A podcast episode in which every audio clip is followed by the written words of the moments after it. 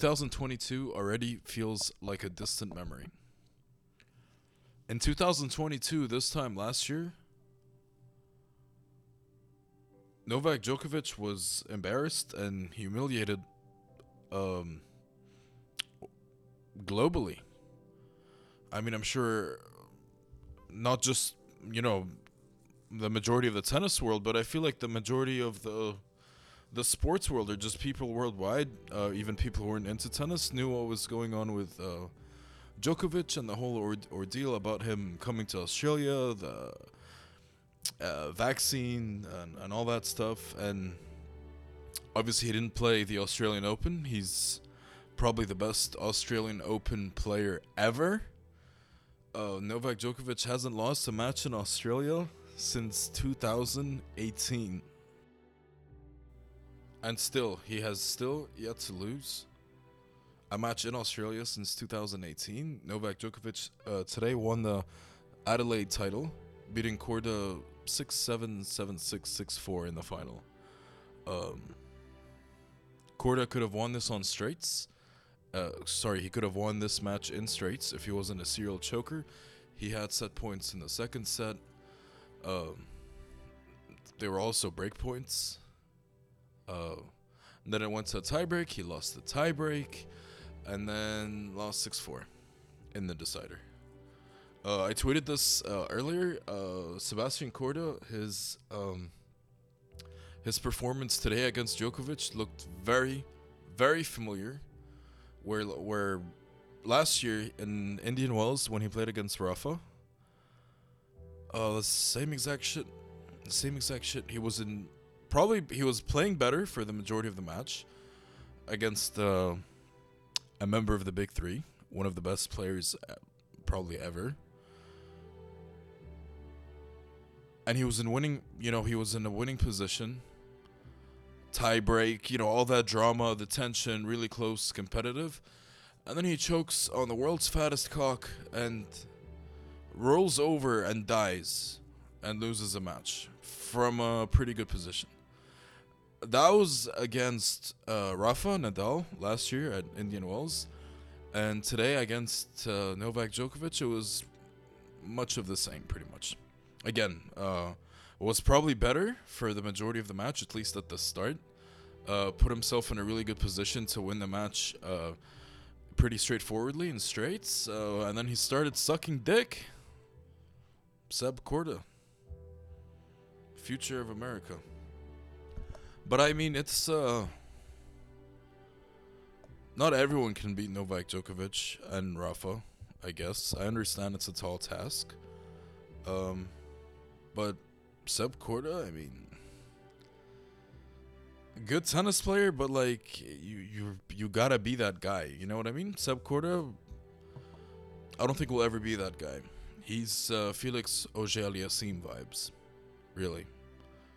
So, uber talented, um, hell of a player, fit. You have the body for it. You have the frame. Uh, you don't have the mind or the character or the personality. Really, doesn't matter how good your tennis is.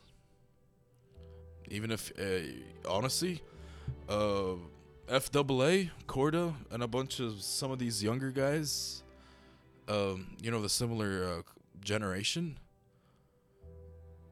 unreal talents.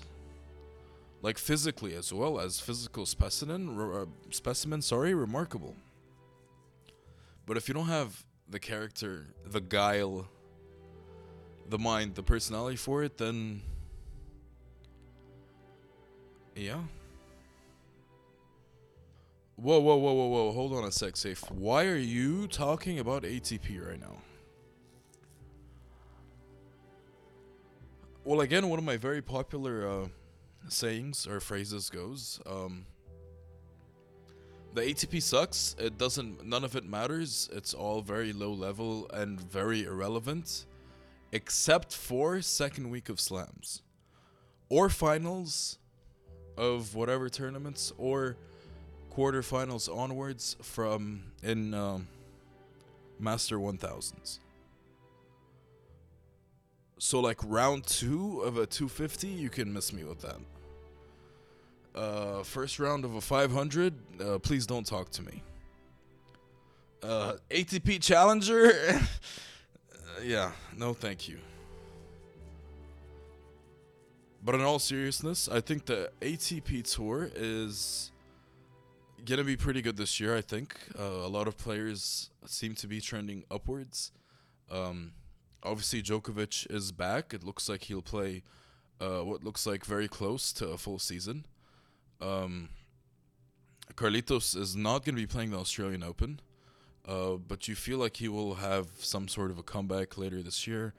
Uh, Medvedev, Zverev, uh, Rublev, Tsitsipas, uh, you know, uh, and some sort of kind of like outsiders like Rune, Kyrgios. Are those even outsiders? I think so. Um, no, I think it should be good. It should be good. I look forward to it. Uh, over the coming weeks, uh, as we gear up for the Australian Open, I'll be spending some time talking about uh, ATP, not just matchups, but also the general state of the tour, certain players, uh, etc. But but in general, none of the matches, I guess, are relevant at all. I think they're all really, really, really bad.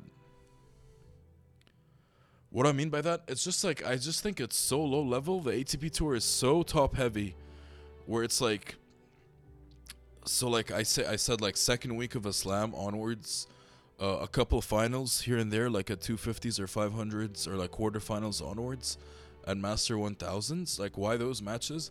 Because then at that point you re- you really truly have the best players left. You don't have players like uh, Federico Coria or or Griekspoor or I don't know who the fuck uh, you know playing a tennis match you just don't want to see and and quite frankly none of these guys or really no one outside of the top 10 or 12 uh, stand a chance at any of these tournaments you know what I mean like it doesn't really take a genius to predict the f- the f- semifinalists of a of a slam you know what I mean like at the start of the tournament you can just see who's playing and maybe like quarter finalists. I'm sure you can just look at the draw and be like, all right, these are to be the eight quarterfinalists. Semifinalists, even uh, even easier maybe for some people. You know what I mean? Try doing that for the women's. Ah, good luck. But for the men's, you know who's going to be in the mix in the end. But once we're there, like once at a big tournament, a Masters 1000 or a Slam, uh, quarterfinals, semis, and the final, uh, the final as well, obviously. Like that tennis right there, there's nothing like it. Obviously, it's the best in the world. It's great to watch. It's the, the highest of quality, and and that's the shit that that's part of the reason why we love tennis. Those crazy, crazy games. Think of Federer, Djokovic, uh, Wimbledon 2019. Think of Rafa Djokovic last year at the French Open. Uh, Carlos uh, versus Sinner last year at the U.S. Open. Um, a lot of good matches. Um, Fritz Rafa at Wimbledon, I thought was crazy. Um, Djokovic's comeback against uh, Sinner. Matches like that, uh, sort of in the business end of tournaments, those are the instant classics. Okay. 2022 feels like it's in the distant memory because this time last year, Aryna Sabalenka, when she started her season in Australia prior to the Australian Open, she played Adelaide as well. She played week one and week two in Adelaide. And it was a complete disaster to say the least. I feel like I'm being very generous and fair and completely understating the situation when I call it a disaster. Aryna Sabalenka's 2022 season was probably her worst of her career, despite making the U.S. Open semifinal, making the final at the WTA finals, um, and a couple of other finals. No titles though, and largely uh, a very very disappointing year. Um, her summer in Australia at the beginning of the year in Adelaide and the Australian Open was sort of a hint of what was to come. She didn't look good at all. uh, throughout the year, uh, it never really got as bad as it did in Adelaide, especially, which was her first and second tournaments of the year. Adelaide 1, Adelaide 2 last year. It was a disaster. Double faults, crying on court, um, mentally just completely um, like damaged almost. And we discussed it yesterday. It's not technique or ball toss or, or anything like that. Uh, it was purely mental. And uh, she did struggle with that a lot last year. Not as bad as Adelaide, though, at the start of the year. Uh, at the top of my head, the two matches that were the worst, and it's it's really a painful watch if you haven't seen it uh, f- for yourself. Um, but I think on uh, Twitter or YouTube, I'm sure you'll find it. Um, her match against Rebecca Peterson and her match against Kaya Juvan. Oof. And just like Djokovic, last year was sort of the lowest of lows here for her in Australia. I mean, Djokovic didn't even play. He like showed up and then got sent away, but I mean, that's equally as humiliating as um, Sabalenka's uh, performance in Adelaide those two weeks and the Australian Open, despite her making the fourth round or quarterfinal, I'm not sure. But then she had a disaster class against Kaya Kanepi in the. Was it the quarterfinal? Maybe. I think so. I'm not sure. Maybe um, maybe fourth round. Not sure though. I don't remember. Don't quote me.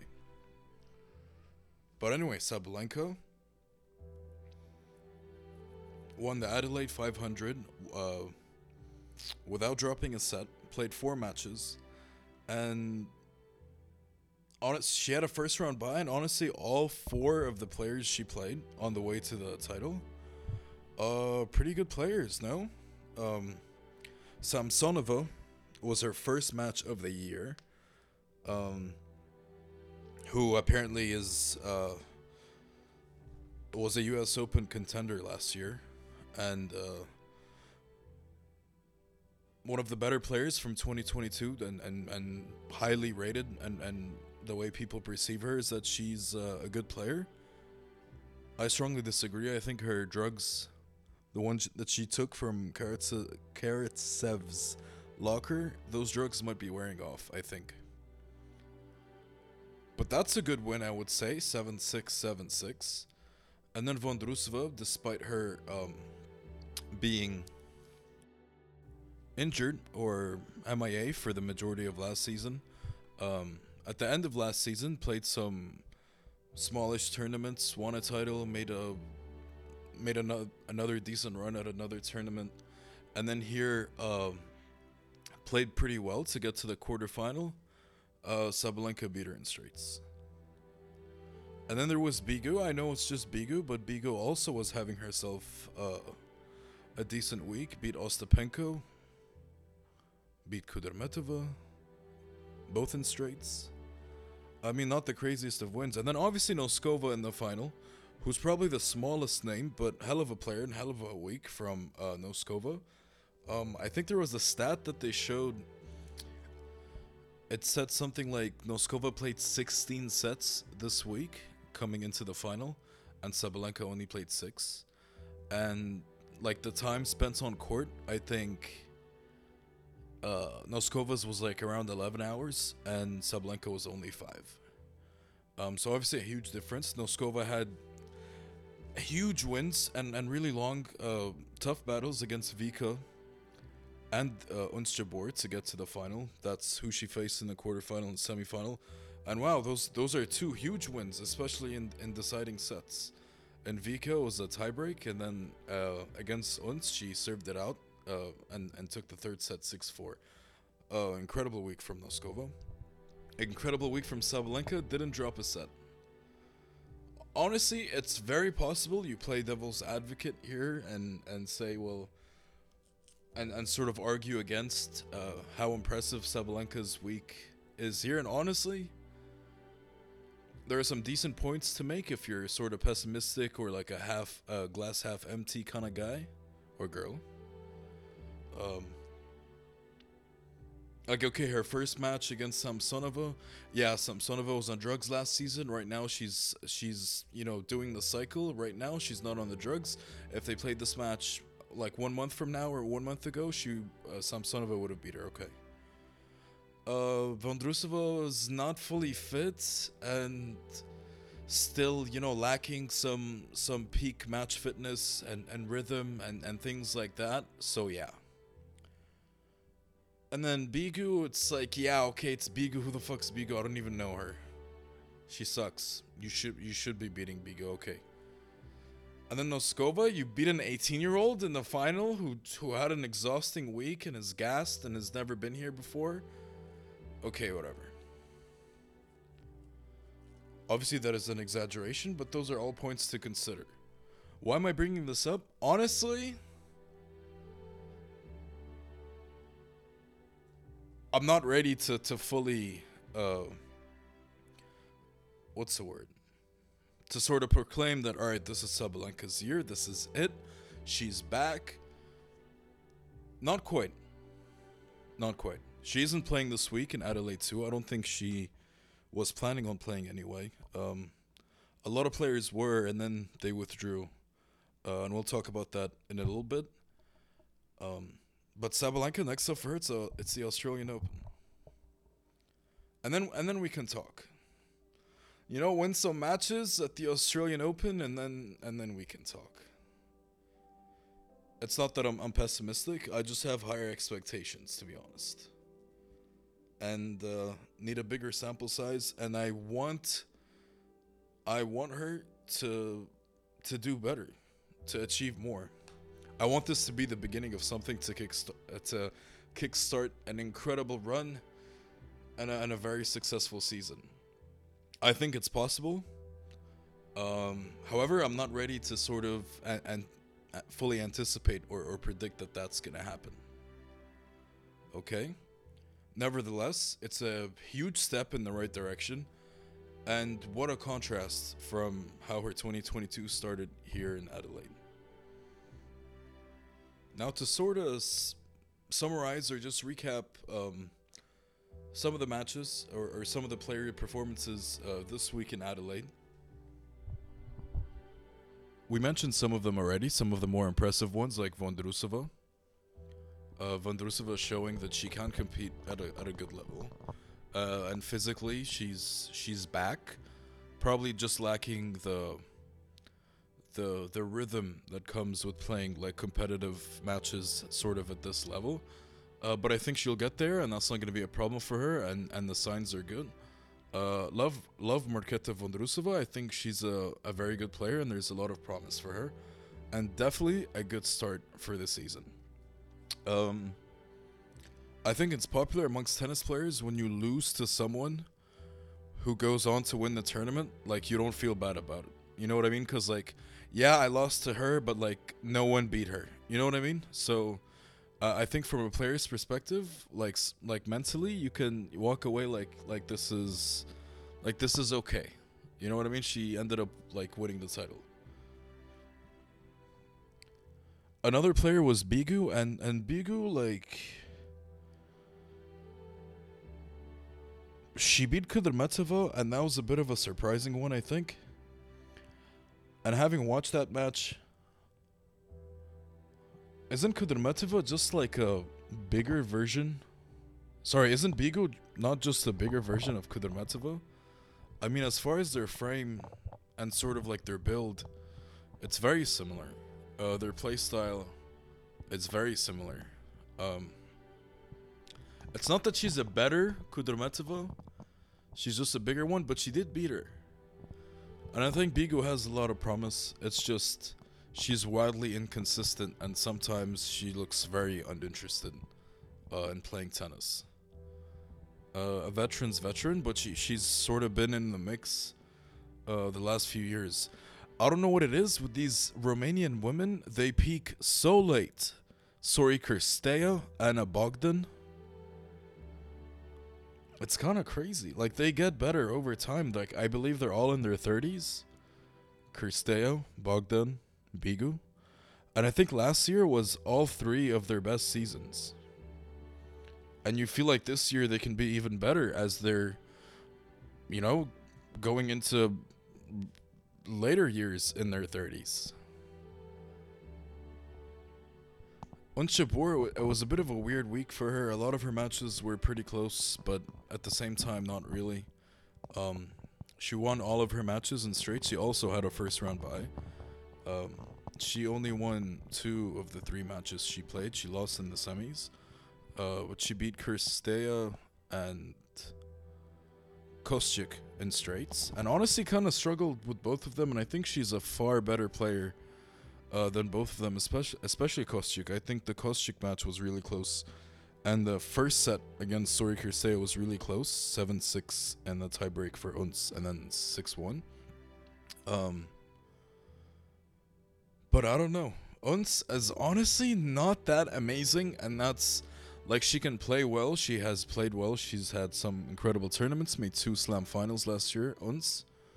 Um, but she's definitely beatable. Definitely beatable. Um, and I, I feel like a lot of players would feel like they could beat her, and a lot of different kind of players can also beat her. That's that's an important one. Fucking Noskova beat her in three sets. Mm-mm-mm.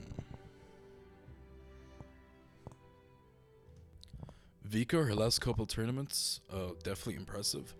I believe the last two tournaments uh, she played, she won at least two matches.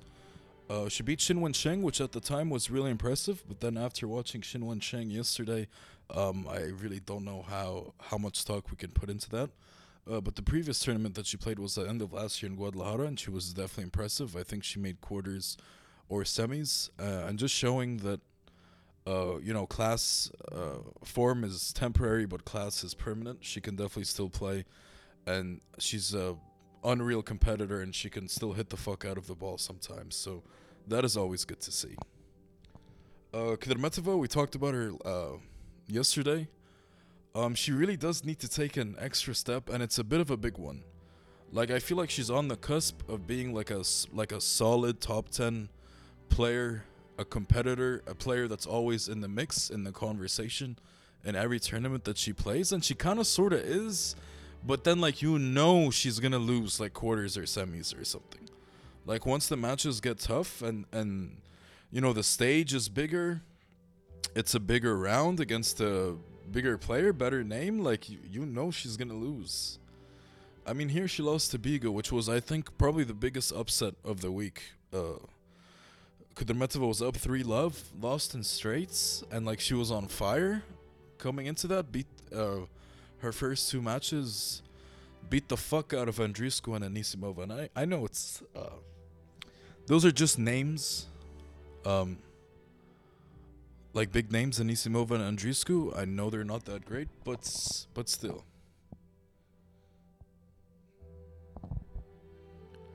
Earlier in the week, we saw Ostapenko, Rybakina, Collins. Rybakina and Collins was a first round match, and I, I think it was like the first banger of the season. Uh, Rebecca Rybakina won that one, and then Rybakina lost to Kostyuk. Uh, Kostyuk, man, uh, such a weird, such a weird player. Kostyuk never know what to expect, uh, match to match. Um, she played a honestly decent match against Ons, but uh, her decision making is so bad. I think her tennis IQ is so bad. Uh, what carries her is her power, her speed, and athleticism. She's so athletic, uh, fast. She's a like really fit and a, and a great mover on the court. But she's she's, she's kind of dumb. I don't know. Uh, played a, anyway. Played a great, uh, positive uh, match against Ons. Then the next day, she played qualies first round of qualies against Shelby Rogers for the next Adelaide tournament and lost in straights. I mean, I mean, come on. Just to get this out the way, the other tournament that we had this week was uh, the Auckland one where Coco Gauff won. She beat Masarova 6 1 6 1. Uh, it was delayed by rain, and then it was interrupted by rain. Um, so yeah, congratulations to Coco Gauff. This is the first tournament she ever plays where she's the one seed. Uh, looking at the players that pulled up to that tournament and attended, you are, you should not be surprised that she was the one seed and that she won. Um, I believe every match that she played, she was in the minus 500 range. Like 1.14 odds average, something like that. Just something horrific like that. Great week though for Masarova. Uh, I think she's a hell of a player. She's a Roland Garros girls uh, champion. So she has won a slam before at the junior level, and she's gonna be playing qual- uh, qualies, which start tomorrow. By the way, we're also gonna get to that in just a second.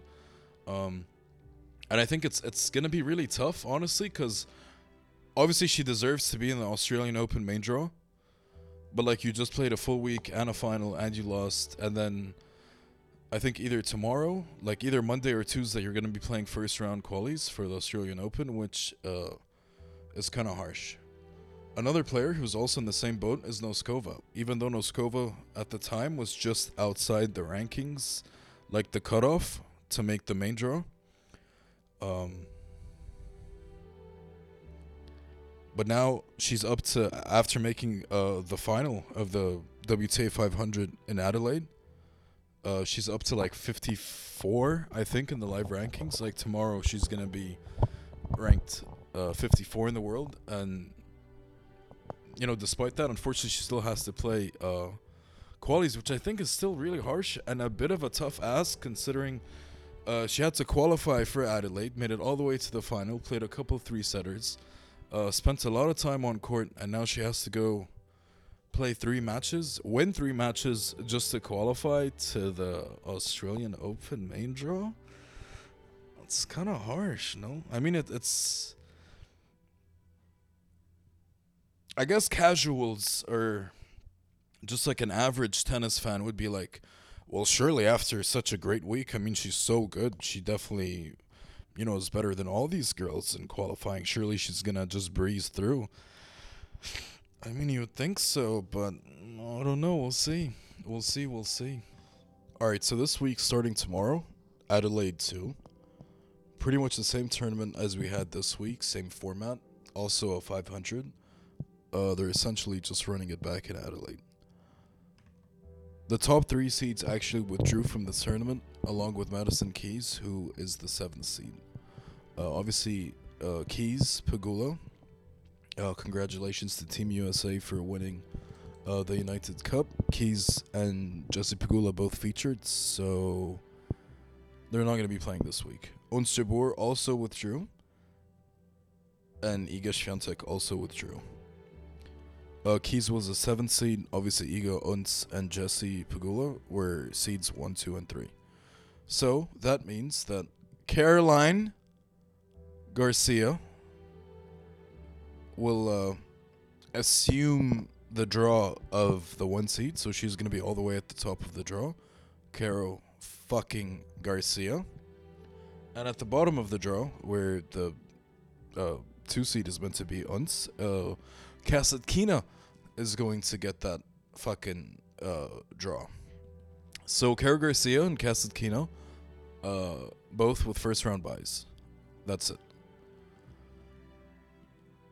The rest of the draw, here's uh, here are the first round matchups. Uh, Potapova, Siniakova, Ostapenko, Kalinskaya, Muguruza, Bencic, Wow, Collins, Pliskova, Pavlyuchenkova, Julie Teichmann, uh, Fourlis wildcard versus Alexandrova, Vika, Kudermetova, BHM, Sori Cirstea, Anisimova, Samsonova, Begu, Storm Sanders, now Storm Hunter, Anett Kontaveit Badosa, wow. Kvitova Rybakina, wow. Qinwen Zheng, Shelby Rogers, and Alison Riske, Krejcikova. Uh, a lot of lucky losers. Anisimova, Shelby Rogers, Alison Riske, and Potapova. Four lucky losers. Four players withdrew. Uh, Pegula, Ons, Iga, Madison Keys. so the majority of our bets in the last two days in was it Saturday and Sunday were the were the qualifying matches where we just had the semifinals and the final in Adelaide one and Auckland. So pretty much over this weekend we bet the qualifying and I th- there were a lot of big names that played qualies such as um, Anisimova, Julie Teichmann, uh, the Zangbanger, Ana Bogdan, Sinyakova, Qinwen Zheng, Potapova, Sasnovich, Kalinskaya, Alison Riske, Pliskova, Big Julie Nemo, Marta Kostyuk, Shelby Rogers, Kai Kanepi, Camila Giorgi, Sori Cirstea, Ana Bondar all played qualies uh, over this weekend, uh, which. Uh, I mean, it was pretty stacked. A lot of the matches were pretty good. One match that I would really like to talk about was Qinwen Zheng versus Potapova today from the final uh, round of qualies. Now, Potapova made the main draw. I mean, she's basically in. They're both in. Uh, Potapova as a lucky loser. Qinwen Zheng won uh, 6 7 7 5 7 6 in 3 hours and 36 minutes. It's one of those matches where it's like like a scoreline of 6 7 7 5 7 6 in 3 hours and a half. Like usually that makes for a good match. I mean, obviously it's close as fuck. It was probably tense. You know, suitable that it ended with a, a deciding tiebreak. But despite all that, I I, I don't know. I mean, I, uh, for those who might have watched it or followed it, um, was this a really really good match or a really really poor one? Because honestly, the tennis that was being played was horrible from both. I mean, both players were really really bad. I honestly feel bad for Potapova for losing that match. I mean, she's in anyway, so I guess it didn't really matter in the end. But I mean, it still kind of does, though. You know what I mean? Um, I'm sure she would have loved to win, even if she knew that, uh, like, they're both going through, or like there was a lucky loser spot, or whatever. Um, but Qinwen Zheng came through, and we talked about this yesterday. Qinwen Zheng, she's really not that good, and she's been playing really, really bad, low key, and this kind of confirmed it. I mean, any like yesterday, any like okay player would beat Potapova in straights. You know what I mean? And like pretty routine win as well, like really straightforward. Uh, but Qinwen Zheng was horrible. I think she lacks confidence. Yesterday, uh, I mentioned how she's far from being a complete player. Um, really, during her rise last season, some of the things that carried her just her her aggressive play, her big hitting from the baseline, and her serve. Honestly, none of those things have been working out for her recently.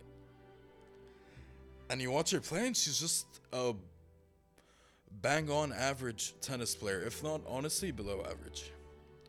Decision making really poor, confidence really low, serving uh, for the most part ineffective, uh, a shit ton of errors, just blah. And Potapova was like kind of hurt, affected by the heat. Potapova herself didn't even play that well. Uh, it was it was a really rough watch.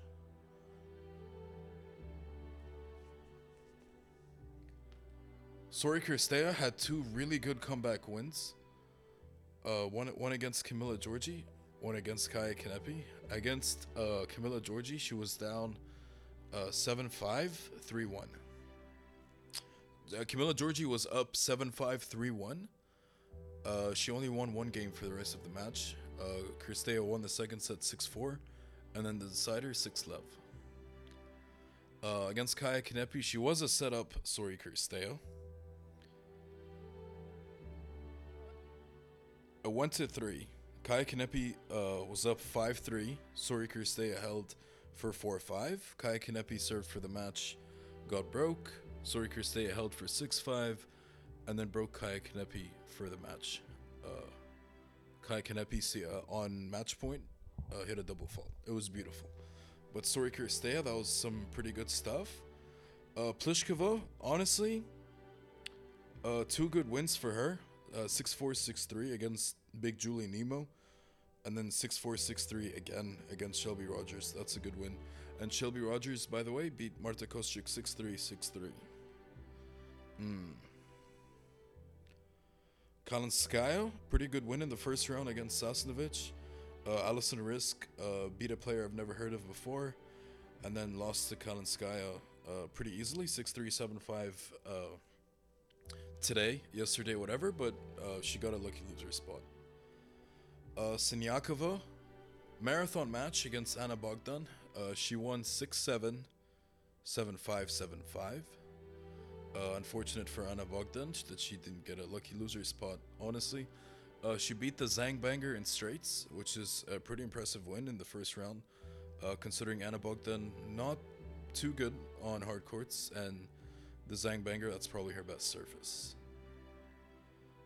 Sinyakova, low key, hell of a tennis player if she gets her shit together. Her doubles, it's exceptional. And Julie Teichmann back to winning ways. Uh, Anisimova beat Taylor Townsend. She looked horrible.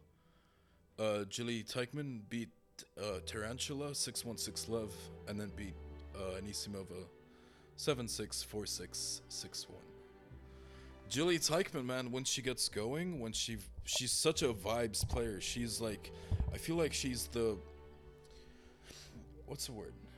Ep- epitome. Is that a word? Am I saying that right? She's like the definition of like look good, feel good, play good. Like she's just all like vibes. You know what I mean?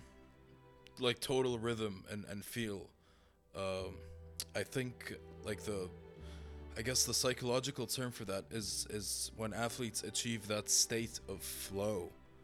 And when Jilly Teichmann gets in gets the flow going, gets in the zone, hell of a player.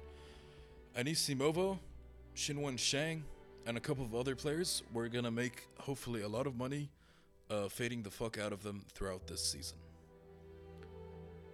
And hopefully this week too, because they're both uh, they're both in the main draw. So let's see. As far as first round matches, there are some really really good ones. Uh, like Potapova Sinyakova, that's a pretty good match. Ostapenko Kalinskaya is pretty good. Muguruza Bencic is uh, wow, what a, what a match that is. Collins Pliskova also. Pavlyuchenkova, who's playing, I think, her first WTA Tour level main draw match. It feels like in like seven years against Julie Teichmann. That's a pretty good one. Uh, Vika versus Kudermetova. That's a really good match. Uh, Bia Haddad Maia versus Sori Cirstea. Wow. Anisimova, Samsonova. Okay. Uh, Begu versus Storm Sanders, who now goes by Storm Hunter, is honestly not that bad. Um, Storm Sanders, Storm Hunter, uh, wild card, and honestly, um, always seems to play well in Aussie. So let's see. Kontaveit Badosa, wow. Kvitova Rybakina, wow. Qinwen Zheng, Shelby Rogers, okay. And Alison Riske versus uh, Barbora Krejcikova, one of my new favorites, Barbora. Honestly, the first round is fucking incredible. Who do I th- who do I think is gonna win this? Um, not Kasatkina, not Caro Garcia. Um, Caro Garcia, uh, she has a first round bye. Same with Kasatkina. Uh, both of their first matches would be either for Garcia, it'll be either Potapova or Sinyakova. Kinda, kinda easy considering the players that are in this draw. And for Kasatkina, it'll be either Barbora Krejcikova or Alison Riske. Uh, Krejcikova would beat the fuck out of her, but who knows how she'll do against Alison Riske. And knowing Kasatkina and her very good fortune, Alison Riske probably beats Krejcikova and then plays the worst match of her life against Kasatkina. And before you fucking know it, Kasatkina is in the quarterfinals. now, who's gonna win this tournament? Honestly, there's it's it's fucking stacked. And before you know it, half of these players are gonna be gone. So what I'm gonna do is, uh, it's kind of cheating. I'm gonna tell you who's gonna win this tournament after for the first round's over.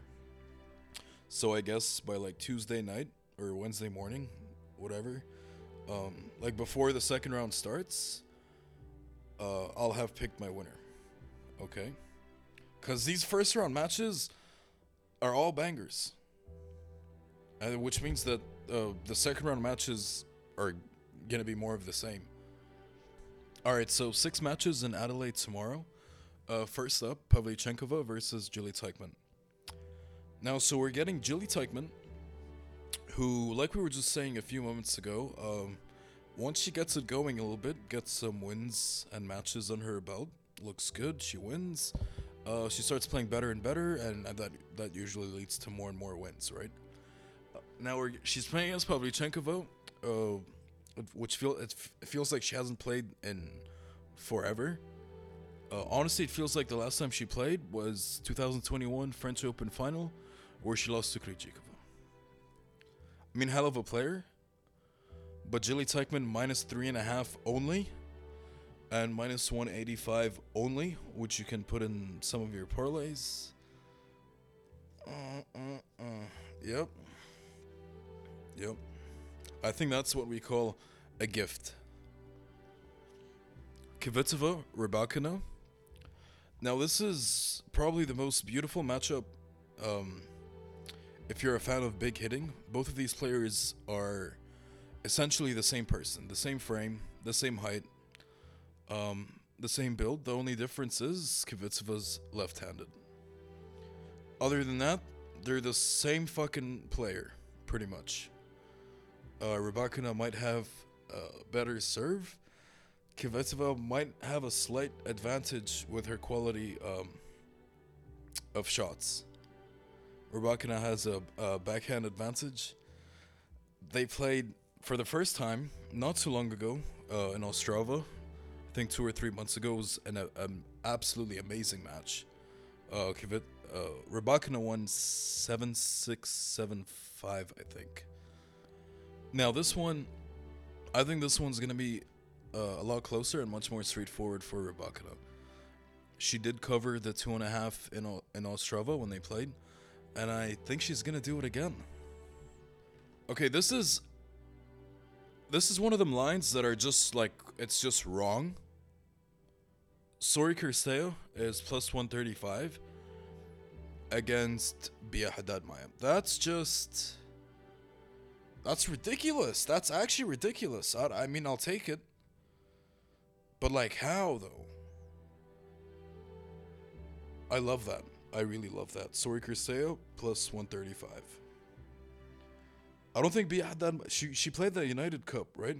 But I think Brazil played like a bunch of fucking no names or something. I don't I didn't even really follow it, and especially not like the Brazil fixtures.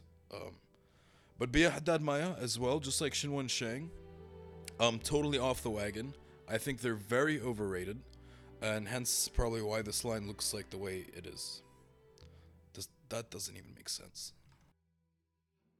Uh, Sori Cirstea also owns a 3-0 head-to-head record over BHM. What? Collins Pliskova. Honestly, some of these matches could be Grand Slam like quarterfinals. Really, Kvitova Rybakina, BHM Sori Cirstea, maybe like second or third round or something. Uh, Collins Pliskova really does feel like it could be a Grand Slam quarterfinal. Uh, Collins is plus 115 this is a line that makes a bit more sense. I mean, Collins, obviously better player than Pliskova, but Collins um, playing her first match uh, of the week here. She played last week, uh, lost to Rybakina from a set up. Pliskova, Pliskova lost last week too uh, to Ostapenko, but had to play qualies, uh, like we said earlier, and won two pretty good matches, 6-4, 6-3. So this line does make sense. But it's gonna have to be a Danielle Collins. Uh, simple as that. At plus money, mm, mm, mm, it's just, I mean, forget the matchup. As far as the line goes, it's just overreaction to the player's last match or matches. I mean, Collins' last match, she lost. Uh, Pliskova's last match or matches, uh, she won, which were in qualies. But if you look at last week, she lost too, just like Collins did. So this line kind of makes sense, but at the same time, it's based on an overreaction. Collins plus 115 looks really good. Uh, Jaimee Fourlis wildcard versus uh, Alexandrova. Um, this is gonna be a pass, obviously. I mean, I hope it's obvious for for you guys too, but I know people. Uh, some people are really sick and they'll bet this. Uh, Alexandrova should just win. I mean, seems obvious, but like you never know. She should win. Um, Bencic, wow, that's uh, that's like one of the night, evening session matches. Um, I really don't know. I mean, the the lines are kind of like, eh. I don't think there's value on either side unless you can uh, truly make a a good prediction. You know what I mean? Because this could really be a Bencic like six two six one, or like a six four six two or six four six three type match, or it could be really really close. It could be a three setter um, where Muguruza's competitive. I don't I, I don't feel like there's an in between. Having said that though, Bencic and Straits. Yeah. Definitely Bencic and Straits.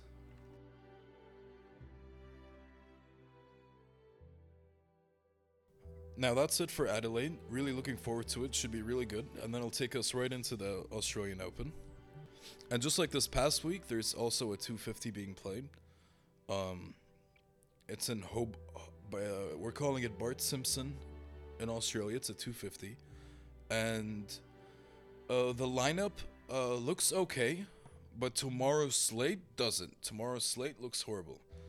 Some of the tennis players, and I, I say tennis players because you know tennis players that are playing tomorrow: Kalinina, Rebecca Marino, Sloane Stevens, Lauren Davis, Tatiana Maria, Talia Gibson, Patricia Maria Tig. Isn't isn't she like 50? Versus Jasmine Paolini? Oh my god. But some of the other play some of the other players that are in that playing that tournament this week.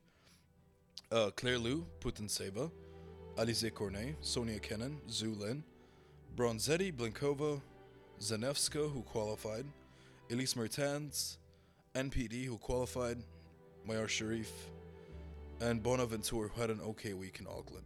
Is that how you say it? Auckland? Auckland? I don't know. But anyway, I am not going to be looking at that draw um, or breaking it down because I will feel sick. I will feel sick. Uh, it's an okay one. Uh, there probably will be um, some interesting matches and and depending on how you know the the, the draw like shapes up. Could be for some interesting matches later in the tournament uh, but for the moment i am not.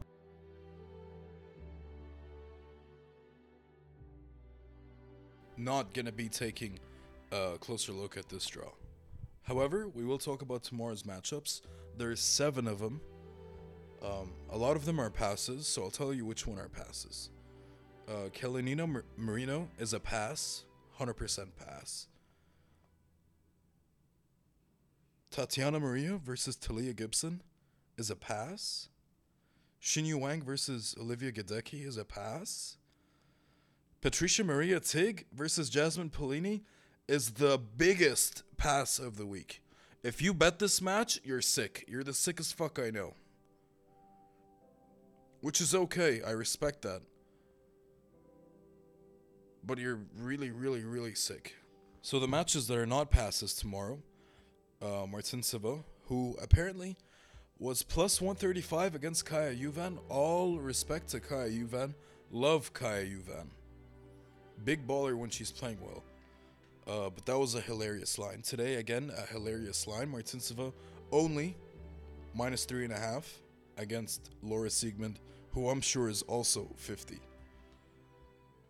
Lauren Davis is plus 110 versus Sloane Stevens. Sloane Stevens, not a tennis player. Uh, Lauren Davis uh, quali- uh, is a qualifier and honestly played pretty, pretty well uh, and qualifying looked good. Uh, Bouzkova Cristian, sorry, uh, that's a decent-ish match. Uh, Bouzkova's first match of the year. Really excited to see what she has in store in 2023. Uh, but that's a pass, actually. I think all the matches tomorrow are passes there, except for just bet Lauren Davis and Martincova, I think. And then it's on to the next day, which looks a bit more promising. Uh, but probably, honestly, on to the second round, I think. Because some of these players need to fuck right off. Okay, so Australian Open qualies start tomorrow. Um, there's like a million matches. It's always a bit chaotic, a bit of a shit show.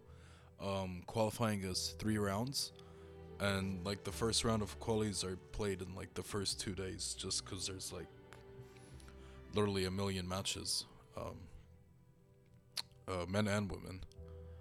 Um, I'm gonna skim through the matches, not gonna talk about every match. Um, I will spend maybe no more than 15 seconds talking about the interesting matchups or just some players to to look out for. Okay. Um. Okay, so right away the one of the early matches the that caught my eye. Uh, this Filipino girl, Alexandra. I don't know how to say her last name. Ila Iala versus Misaki Doi. Uh, that match is a pick'em. Alexandra Eala uh, won U.S. Open girls, I think. Um, like juniors. Um, and she's honestly pretty good. She's okay. Um, Misaki Doi is. Yeah, I I think that's like a fun. That's not like a. You know, huge edge or anything as, as far as that. I think that's a fun bet. Alexandra, she's like 16 years old. Uh, and honestly really really good so um, if you like feel good stories or sort of rooting for the underdog in the sense even though she's probably going to be a favorite by the time this match starts uh, i think that's interesting and if she wins this then who knows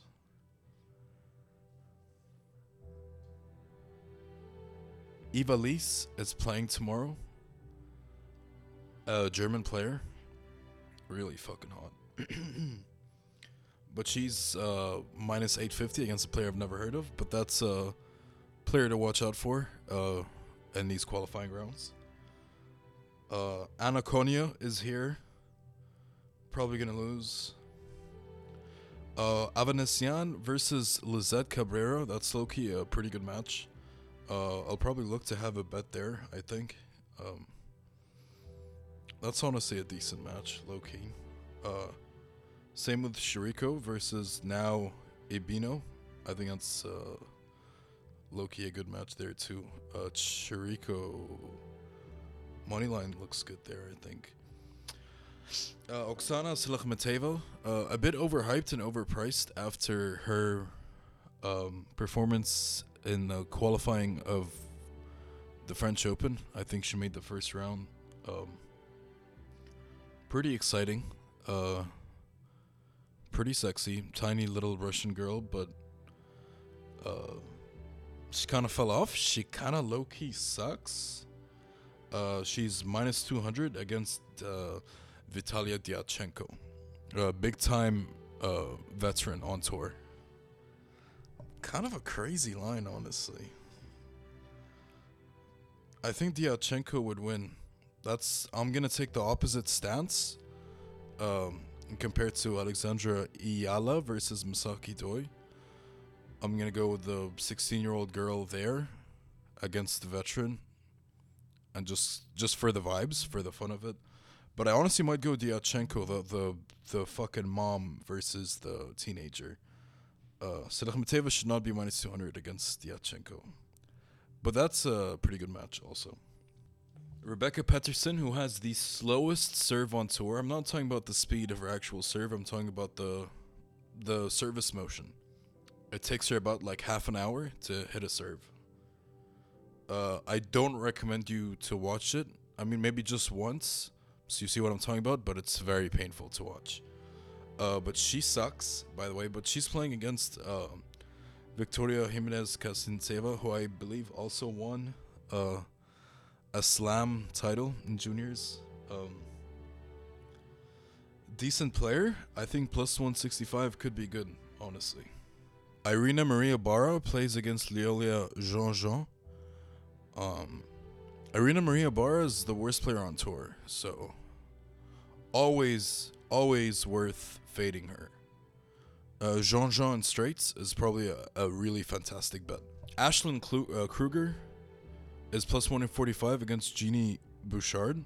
Uh, Genie Bouchard withdrew from her uh, qualifying match in Auckland last week because she got like a stomach virus or like food poisoning or something.